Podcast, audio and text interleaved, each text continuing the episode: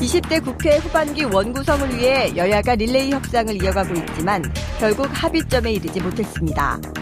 원구성 협상의 최대 정점인 법제사법위원장을 두고 여야가 첨예하게 대립했기 때문입니다.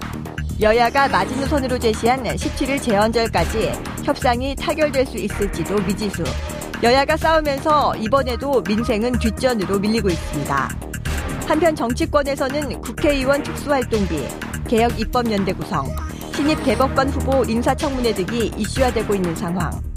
오늘 이슈인에서는 최근 지지율 고공행진을 기록 중인 이정미 정의당 대표를 스튜디오에 모시고 최근 정치권 현안에 대해 이야기 나눠봅니다. 이슈파이터 3부 이어가겠습니다. 창당 이후 최고의 지지율을 기록 중인 정당이 딱 하나 있습니다. 한국갤럽 여론조사에 따르면 서울과 인천, 경기, 수도권에서는 이미 자유한국당을 제쳤다는 결과도 나오고 있는데요. 국민의 가려운 곳을 시원하게 긁어준 덕일까요? 이정미 정의당 대표 초대해서 정치권 현안 그리고 정의당의 미래에 대해서 함께 들어보겠습니다.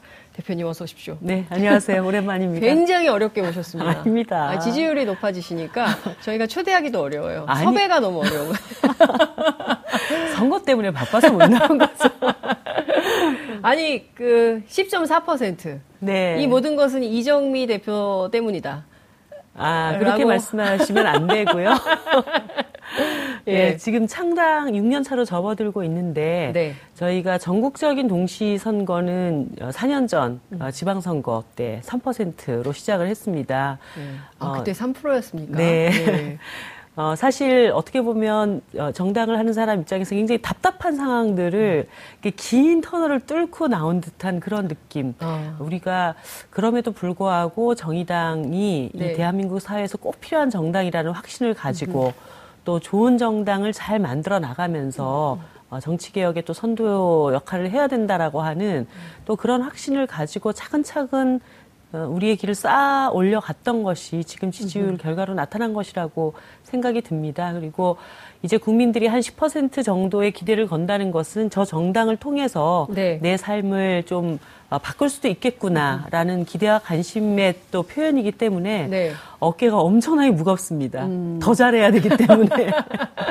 제가 보니까 점심 드실 시간도 없으신가 봐요. 그래가지고 이렇게 막 다니시면서 걸어 다니면서 뭘 드시고 하시더라고요. 그래서 참 안타깝다 이런 생각이 좀 들기도 했는데 사실 제가 이렇게 살펴보니까 최저임금 논란 때, 그러니까 네. 최저임금 산입 범위 논란 때 정의당이 굉장히 선명하게 네. 얘기를 시작을 합니다. 음. 그리고 이제 미투 국면에서도 마찬가지였죠. 였고요.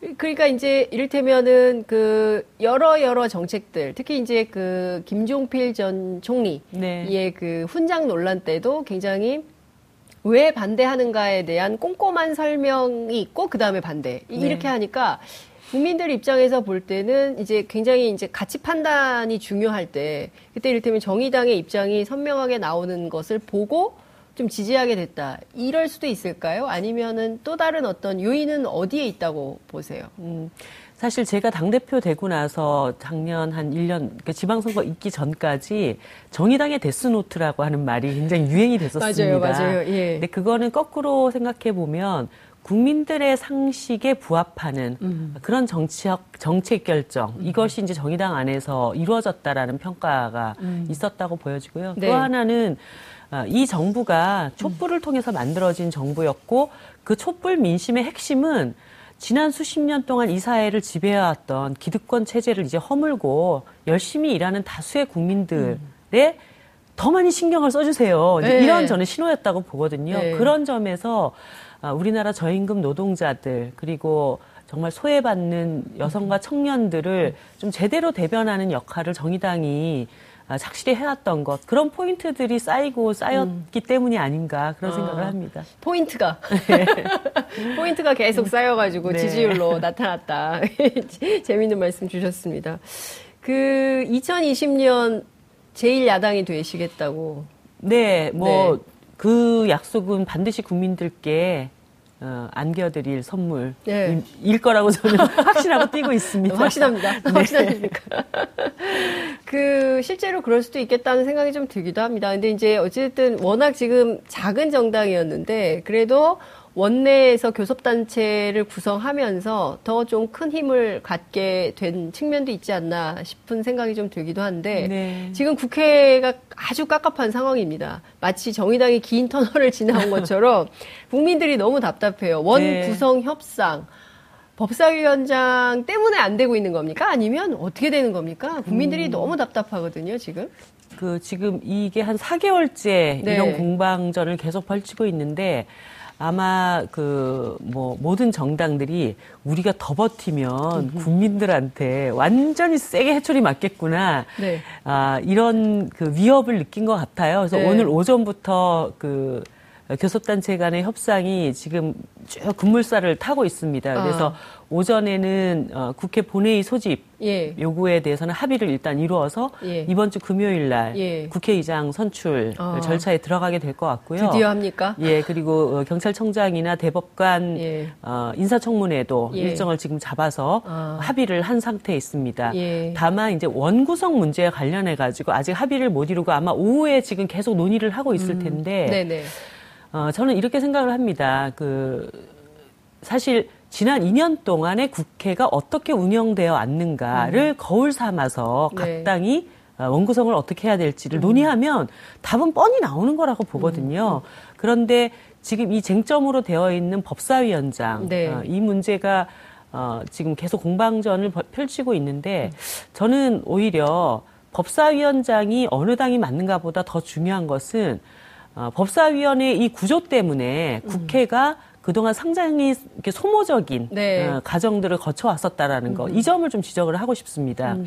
예를 들어서 그 한노이도 네. 여야 간에 굉장히 쟁점과 이견이 많은 네. 위원회지 않아요? 예, 예. 그 중에 하나인데 제가 20대에 들어와가지고 우리 청년들이 너무 많은 고통들을 음. 겪고 있고 특히 아, 취업 과정에서 공정한 기회가 잘 보장되지 않는 네. 여러 것들 중에 음. 이것만은 빨리 좀 해결할 수 있지 않겠냐 내놓은 법안이 이제 공정 채용 절차법이라고 해서 네. 이 어, 서류 면접 과정에서 예. 이력서를 내는데 그 이력서에 예. 뭐 사진을 부착한다든가 음. 어느 지역 출신이라든가 뭐 내 신체 외모가 어떻다든가 아버지는 뭘 한다든가 아버지 직업을 써야 되잖아요. 예.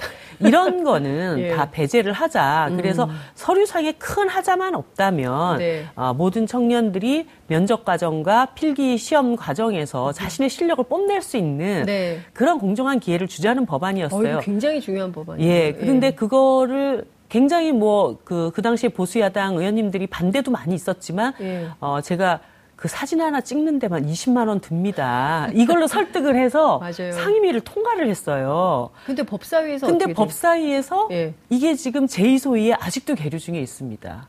아, 너무하네요. 예. 그러니까 예. 이런 식으로 계류되어 있는 법안이 한 60개가 지금 넘습니다. 그 전체 민생 법안이 만 건을 넘었다면서요, 네, 이제. 네.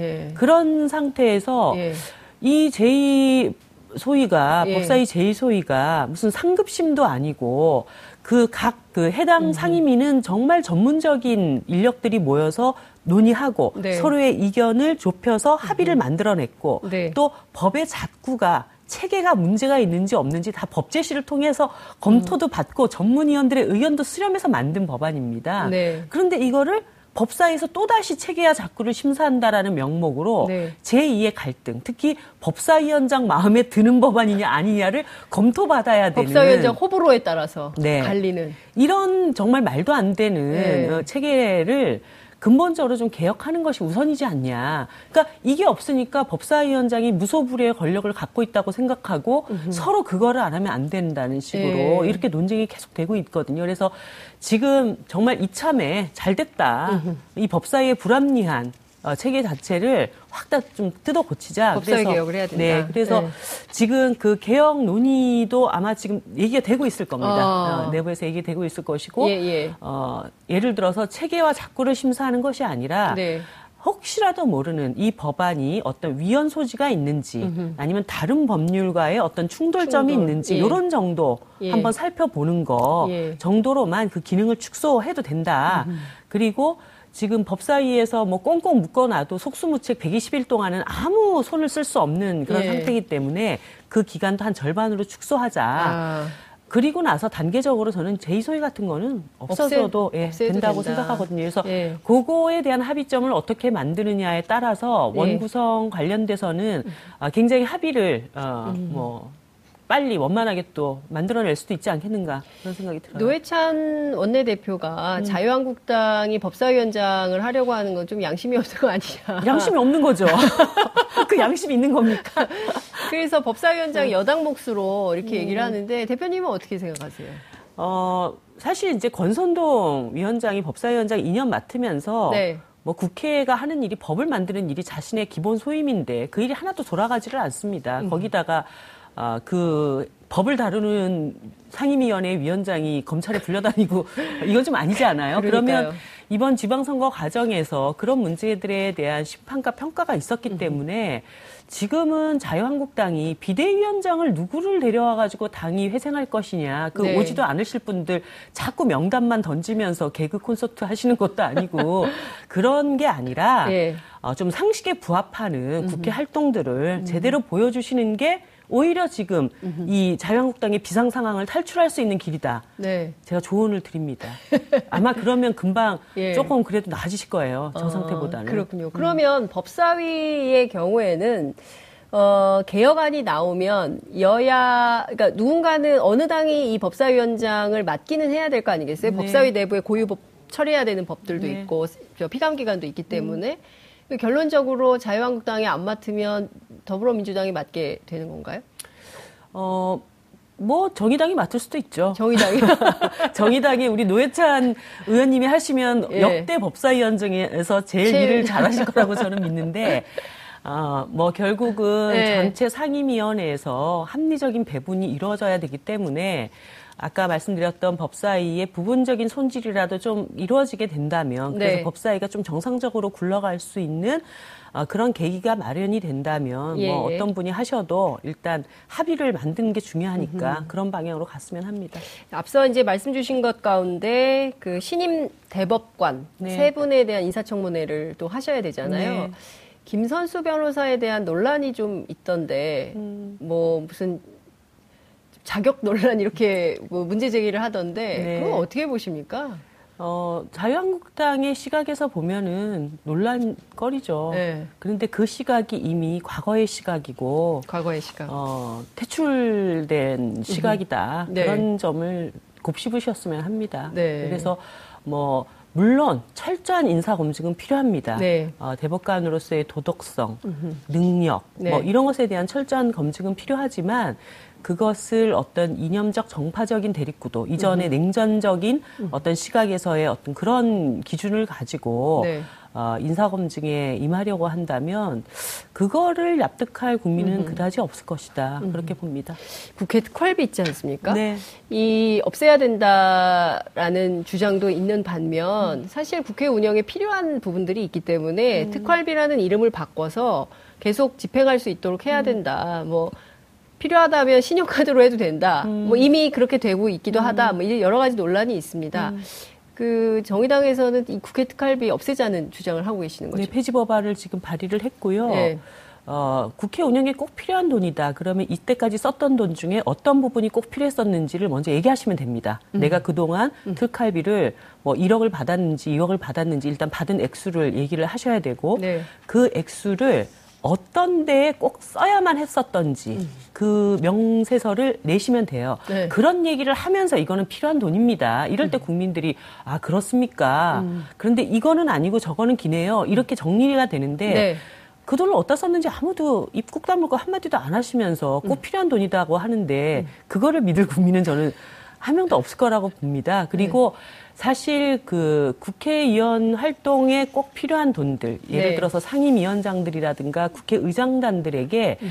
어, 대외적인 공식적인 활동을 할 때 필요한 돈은 이미 업무 추진비라고 하는 돈으로 공식적으로 또 나가는 돈이 있어요. 업무 추진비가 따로 있어요. 네. 어, 특활비 이외에. 네. 예. 그러니까 꼭 필요한 돈은 업무, 업무 추진비는 얼마입니까?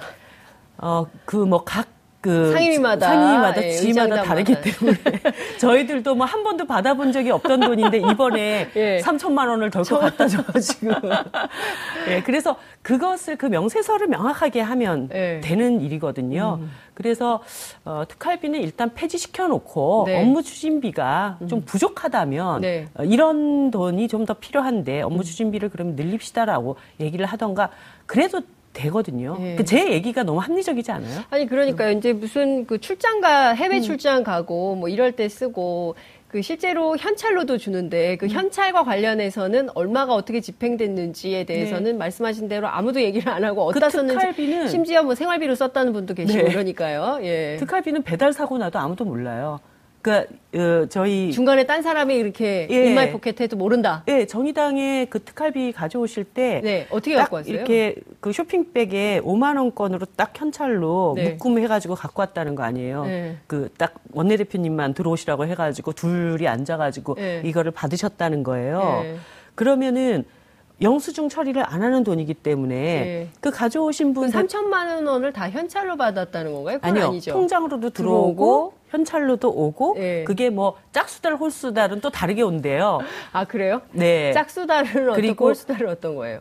홀수달이 두 배가 더 많다든가 짝수달이 두 배가 많다든가 그렇고 그다음에 상임위원회마다도 예. 어떤 상임위원회는 예. 훨씬 더 특활비를 많이 주고 이를테면 법사위 같은 데는 예. 많이 운영위, 주고 법사위 이런 데 예결위 예. 뭐 이런 데 이런 데는 예. 많이 주고 도대체 상임위. 그 기준은 누가 정하는 누가 건지도 잘 모르는 채 그러니까 이렇게 되어 있기 때문에 어 이제 그 어, 국회가 개혁하자, 적폐를 네. 청산하자 이런 음. 얘기들을 굉장히 많이 하잖아요. 음. 근데 내 눈안에 들보도 해결하지 못하면서 네. 다른 데 개혁하자고 하면은 음. 말빨 안 섭니다. 그렇기 때문에 어, 예를 들어서 그 추미애 네. 민주당 추미애 대표께서 국정원의 특활비를 없애야 된다. 예. 폐지 법안을 음흠. 민주당 의원님들 91명이 같이 사인해 가지고 그 법안을 냈어요. 네.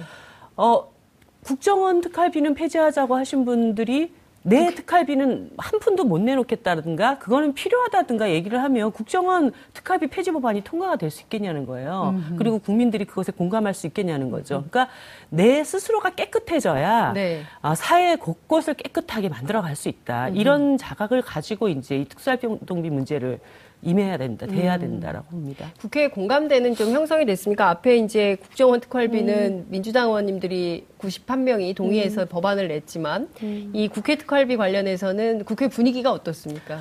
어, 법안 발의하는데 10명의 사인을 받아야 되잖아요. 네. 정말 굉장히 힘들었죠.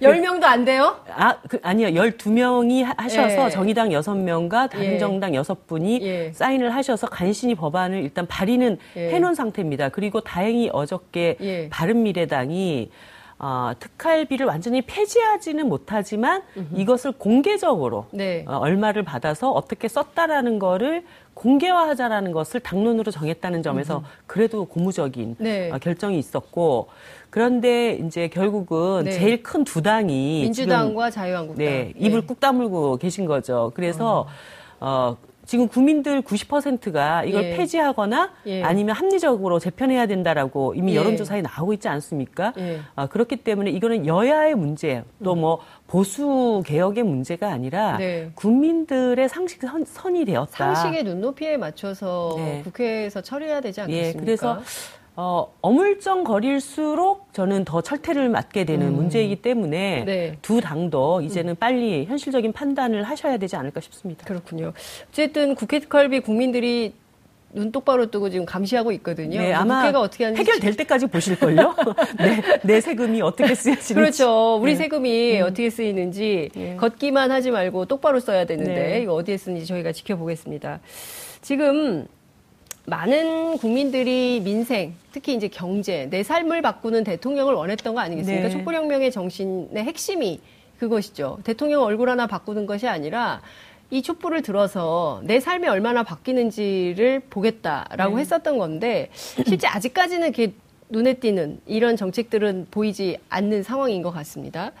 에, 그 가운데 지금 핵심적으로 나오고 있는 게 이제 정부의 소득주도 성장 관련된 것인데 이게 지금 자꾸 흔들려요. 최저임금 네. 문제도 그렇고요. 네. 복지재정 정책도 마찬가지입니다. 음. 정의당이 관련해서 좀 적극적으로 추진하고 있는 정책이 있다면 어떤 게 있을까요? 어, 일단 어, 정부에서 일하는 행정 관료들의 네. 패러다임이 음. 제대로 좀 바뀌어야 됩니다. 관료의 패러다임. 예, 그러니까 지난 60년 동안 우리 국민들이 음. 그래도 기업이 잘 돼야 되고 네. 성장이 돼야 된다. 음. 이것 때문에 정말 꾹꾹 참아왔던 거 아니에요. 자기 권리를 다 유보하면서 네. 그 60년을 견뎌왔던 건데 사실 촛불의 핵심은 이게 터져 나온 겁니다. 음. 그렇게 해가지고 기업 살려줬더니 다 돈들 엄한 데다가 갖다 쓰고 그렇죠. 있고 음. 나쁜 권력과 정경유착 해가지고 음. 어 그리고 뭐 그 기득권의 자식들한테 빌딩 물려주고 네. 2세 3세 세습하고 이런 정말 불공정한 나라는 더 이상 안 되겠다라고 하는 것 때문에 촛불이 터져 나온 거예요. 네. 그러면 이제는 경제 정책의 우선 순위를 음. 대다수 일하는 사람들에게 실질적인 혜택이 갈 때까지 네. 끈질기게 밀어붙여야 됩니다. 음. 사실 그러려면 기득권 집단에서는 저항이 있을 수밖에 없어요. 그러니까 네. 뭐 경제 지표가 5월 달에 조금 나빠졌다고 음. 온갖 언론에서 네. 기업 민원을 받아가지고 음. 정부의 저 소득주도 성장 때문에 실업률도 더 많아졌고 음. 경제가 더 어려워졌다. 막 이런단 말이죠. 예. 그럴 때 견뎌야 되는 겁니다. 그럴 때. 이런 수법은 음흠. 이전 정부, 이전 정부부터 계속 있었던 수법이에요. 그렇죠. 예. 그 수법이 똑같이 다시 어, 진행되고 있는데 여기에 다시 흔들려 가지고 네. 이전 정부 했던 것처럼 아, 큰일 났네. 네. 어? 이 경제가 이렇게 나빠지면 우리 지지율이 떨어질 텐데 네. 일단 저런 기업들의 어, 그 요구를 예. 일정하게 좀 수용해 주는 음. 듯 하면서 또 속도 조절해 가면서 예. 좀 천천히 해도 되지 않겠냐. 예. 이전 정부에서 다 했던 일들이에요. 근데 그렇죠. 지금 정부가 다시 그러한 길을 간다. 그런 패러다임에서 한치도 벗어나지 못한다. 이러면 안 됩니다. 음.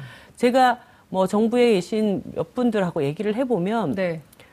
1년 동안 일 열심히 했다고 얘기를 하세요. 우리가 이렇게 열심히 일했는데 음. 너무 많은 것을 한꺼번에 바라는 거 아니냐. 이 얘기를 하십니다. 근데 네. 우리 국민이 뭘 많은 것을 바랬지? 음. 공약한 대로만 하라는 얘기인데 예. 를 들어서 최저임금도 똑같아요. 예.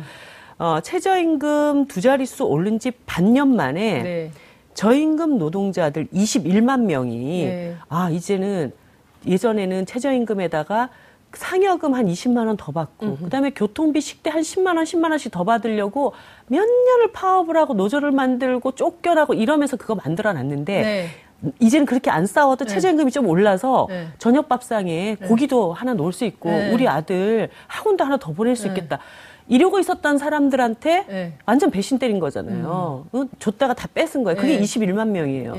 그런데 정부에서 나와가지고 하는 얘기는 집권 여당에서 하는 얘기는 최저임금 올라가지고 저임금 노동자들 말고 엄한 노동자들이 혜택을 본다. 소위 중위임금 노동자들이 어 상여금 많이 받던 음. 중위임금 노동자들이 최저임금 받아가지고 그 사람들을 배불려 주는 거다. 그런 노동자도 9만 명입니다. 21만보다 훨씬 예, 그리고, 적은 숫자라는 거죠. 예, 그 9만 명은 노조가 다 있습니다. 그렇기 네. 때문에 회사랑 음. 단체 협약을 바꿔서 네. 임금 체계를 그 안에서 바꿔 나가는 몫이 있는 거예요. 네. 그 사람들의 일은 그 틀 안에서 해결을 해야 되는 것이고 네. 최저임금은 저임금 노동자들의 삶의 문제를 개선하는 차원에서 음. 봐야 되는 건데 갑자기 이 두 개를 섞어가지고 네. 어, 저임금 노동자들 피눈물을 흘리게 음. 하는 이런 법안을 아무렇지도 않게 관절시키고 정부에서 뭐 집권 여당에서 잘했다고 자꾸 얘기를 하니까 음. 진짜 속 터지는 음. 일이 있는 거죠. 그래서 이런 부분들 그리고 사실 지금 뭐 고용 지표나 이런 것이 나빠진 이유가 네. 정부에서는 최저임금 급격히 올려가지고 이렇게 됐다고 얘기를 하는데 네. 실제 이 고용 지표가 낮아진 핵심 원인은 네. 자동차 조선업종 정리해고 구조조정 마구잡이로 진행되면서 그게 어떻게 좋아집니까? 지금 네. 그 상황에서. 근데 물론 이 최저임금 때문에 알바를 쓰던 사람이 네. 뭐 알바를 둘 쓰던 사람이 하나를 쓸 수 있어요. 하지만 이것이 저는 결정적인 음, 음. 문제는 아니다.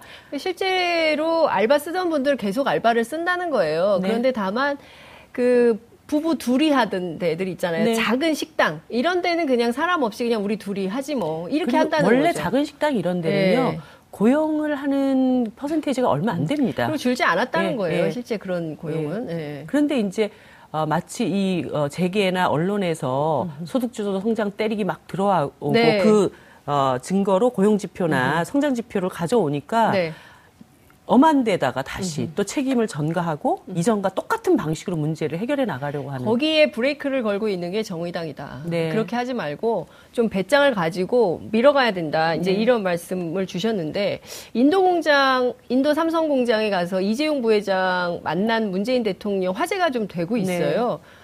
뭐 여러 가지 시각이 존재하던데 일테면은 문재인 정부가 이제 친기업으로 돌아서는 신호탄이냐 음. 이런 언론 보도도 있었습니다. 대표님 어떻게 보세요? 음, 이재용 부회장에 대한 여러 불법 의혹이 네. 지금 수사 중이고 네. 뭐 삼성의 무노조 경영 방침으로 음. 인한 음. 노동 탄압 행위에 대해서도 네. 여러 가지 수사 중인 상황에서 음. 대통령이 이제 이재용 부회장을 만났기 때문에 네. 저게 자칫 어, 사법부에 어떤 잘못된 신호를 주는 것이 아닐까라는 그런 그런 걱정이 네. 있는 것은 사실입니다. 예. 근데 또 한편에서는 어, 대통령이 재계 인사를 만나는 건뭐 음. 자연스러운 일일 수도 있어요. 다만 네. 그 만남의 결과가 무엇으로 이어질 것인가 음. 그것이 훨씬 더 중요하다고 봅니다. 네. 그래서 뭐 어, 이재용 부회장이 90도 각도로 절을 하는 게 중요한 게 아니라 네. 지금 이 시대에 맞는 재계의 음. 사명과 역할이 무엇인가를 깊이 네. 생각해보고 예. 대통령께서 뭐 일자리 예. 얘기를 하셨으니까 뭐 대통령 한 번 만날 때마다 일자리 10만 개씩 늘면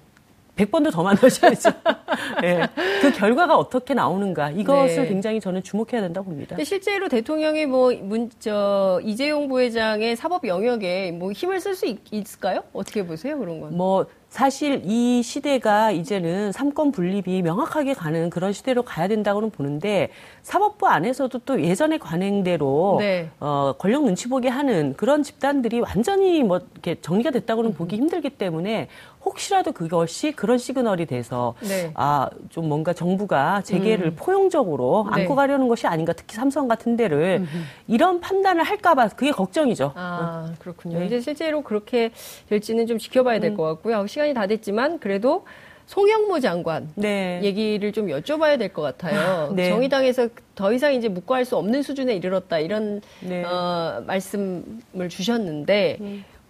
어떻게 보십니까? 그러니까 이 문제가 심각한 것은 뭐냐면 군대 내의 성폭력 사건이 그동안 너무나 많았고 그렇죠. 또 군대라는 곳이 굉장히 폐쇄적인 사회다 보니까 음. 피해자 여성들이 네. 거의 입 다물고 있어 왔던 음. 이런 상황이었는데 이것이 이제 뭐 미투나 이런 것들을 통해 가지고 네. 어, 이제 세상에 알려지기 시작했지 않습니까? 네. 그렇기 때문에 훨씬 더 국방부 장관의 입장에서는 군대 내 성폭력 근절을 위한 어떤 개혁을 음. 훨씬 더 강력하게 진행을 해야 할 음. 위치에 서 있습니다. 그런데 네. 그러려면 자신의 인식이 똑바로 박혀 있어야 음. 되는데 어, 뭐, 미니스커트 발언에서부터, 네. 어, 그, 어제 그 발언에 이르기까지, 예, 예. 제가 볼 때는 정말 그런 개혁을 추진할 만한, 어, 그런 의사와 능력이 있는가에 대한 의문점을 음. 갖게 됐다는 것이고, 어, 이 부분에 대해서 그냥 어, 뭐 잘못했다 나의 의도가 잘못 음. 전달된 것이다 실수다 네. 이런 발언이 아니라 강력한 개혁의 어떤 드라이브를 걸면서 그 문제를 해결하려고 하는 의지를 보여준다든지 네. 자신의 발언이 무엇이 잘못됐는지에 대해서 철저하게 음. 어, 되새기고 그것에 대해서 뭐 그 재발 방지를 음. 위해서 어떤 노력을 보여준다든지 이런 것이 없이 저는 뭐 한 번만 더 이런 얘기 나오면 이제는 국방부 장관으로서 자격을. 더 이상 인정하기 어려운 상태로 가지 않겠나 싶습니다. 뭐 지금 상황에서 장관 물러나라라는 요구도 나오더라고요. 어, 해임 요구해야 된다라는 네. 것도 있는데 정의당에서는 조금 더 지켜보는 게 낫다 이렇게 보시는 겁니까? 중요한 것은 장관 교체보다 네. 국방부 네. 안에서 이 문제를 어떻게 근절할 것인가에 대한 대책이기 때문에 네. 이제 제대로 국민들이 보기 시작한 거예요. 저 예. 자격 없는 거 아니야? 그러니까 그 내가 자격 있다는 것을 입증하려면 그 개혁의 방, 어, 방향을 정확하게 잡고 나가면서 네. 어뭐 살려달라고 해야, 해야 되는 거죠. 아, 시간이 정말 없는데 이거 꼭 여쭤봐야 되는데 개혁입법 연대 이거 네. 어떻게 되고 있어요? 개혁입법 연대라는 틀이 중요한 것이 아니라 진짜 어떤 개혁을 할 것인가에 대한 논의가 더 중요하다고 네. 봅니다. 거기에는 선거제도 개혁, 한편에서는 민생 입법 이두 가지에 대한 합의들을 만들어 나가고 그 속에서 어떤 틀을 음. 형성해 가는 음. 과정이 돼야 된다라고 저는 네. 생각하고 네. 있습니다. 아유 이정미 대표님 모시니까 속이 다 후련하다는 생각이 좀 드는데요. 좀 자주 모셔서 네. 좀 말씀을 좀 들으면 우리 국민들께서 아, 정의당이 어떤 입장인지 보다 더 소상히 네. 알수 네. 있을 것 같습니다. 오늘 말씀은 여기까지 듣겠습니다. 네. 고맙습니다. 감사합니다. 이슈파이터가 오늘 준비한 순서는 여기까지입니다. 내일은 4대강 사업 훈포장 취소법을 발의한 신창현 의원 스튜디오에 모셔서 말씀을 좀 들어보기로 하고요. 그리고 이슈파이터의 왕언니들이죠. 진수희, 최민희 전 의원 함께하는 희자매 코너도 마련했습니다. 7월 10일 화요일 장윤선의 이슈파이터 여기서 마무리하겠습니다. 저는 내일 다시 찾아뵙겠습니다. 고맙습니다.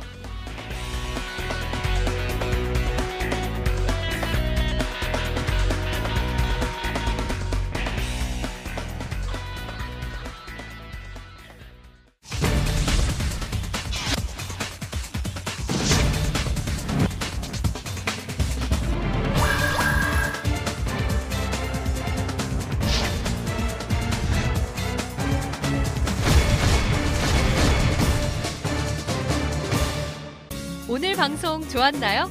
방송에 대한 응원 이렇게 표현해주세요. 다운로드하기, 댓글 달기, 구독하기, 하트 주기. 저 좋은 방송을 위해 응원해주세요. 다운로드하기, 댓글 달기, 구독하기, 하트 주기. 기억하셨죠?